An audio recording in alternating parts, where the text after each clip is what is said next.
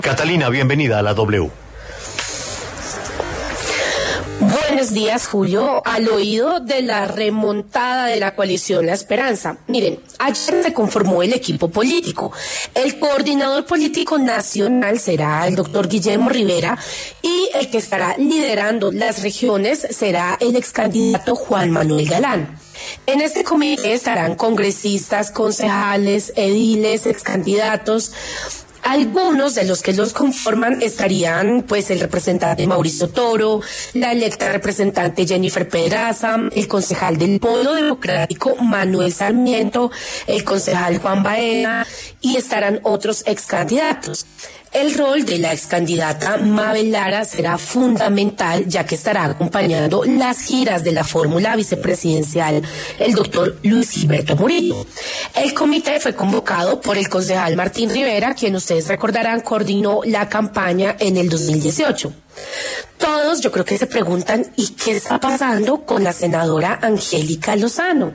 Bueno, pues les puedo contar que ha estado muy alejada de la campaña en esta remontada, por lo que una de las primeras tareas que tiene Guillermo Rivera es buscarla para ver si quiere estar. Pero si no, pues como dijo la fuente, ya el comité político está. Y bueno, la puya del presidente Duque al candidato Gustavo Petro. La polémica por la propuesta de pensiones del candidato continúa.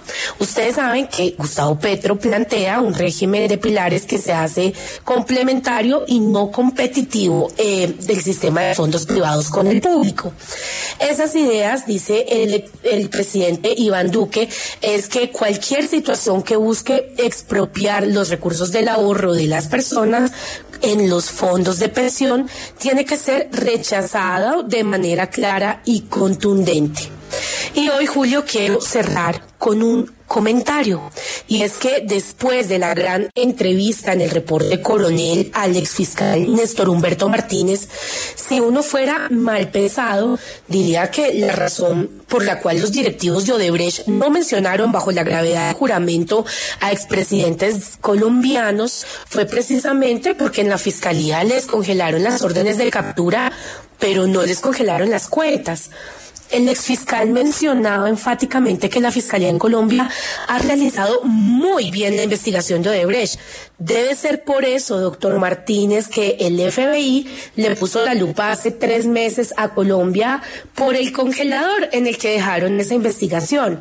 Pero además, seguramente esa es la razón por la que tienen bajo la lupa varios fiscales colombianos que llevan la investigación y que, a propósito, la Fiscalía aún ni siquiera se pronuncia. Soy Catalina Suárez en Al Oído W.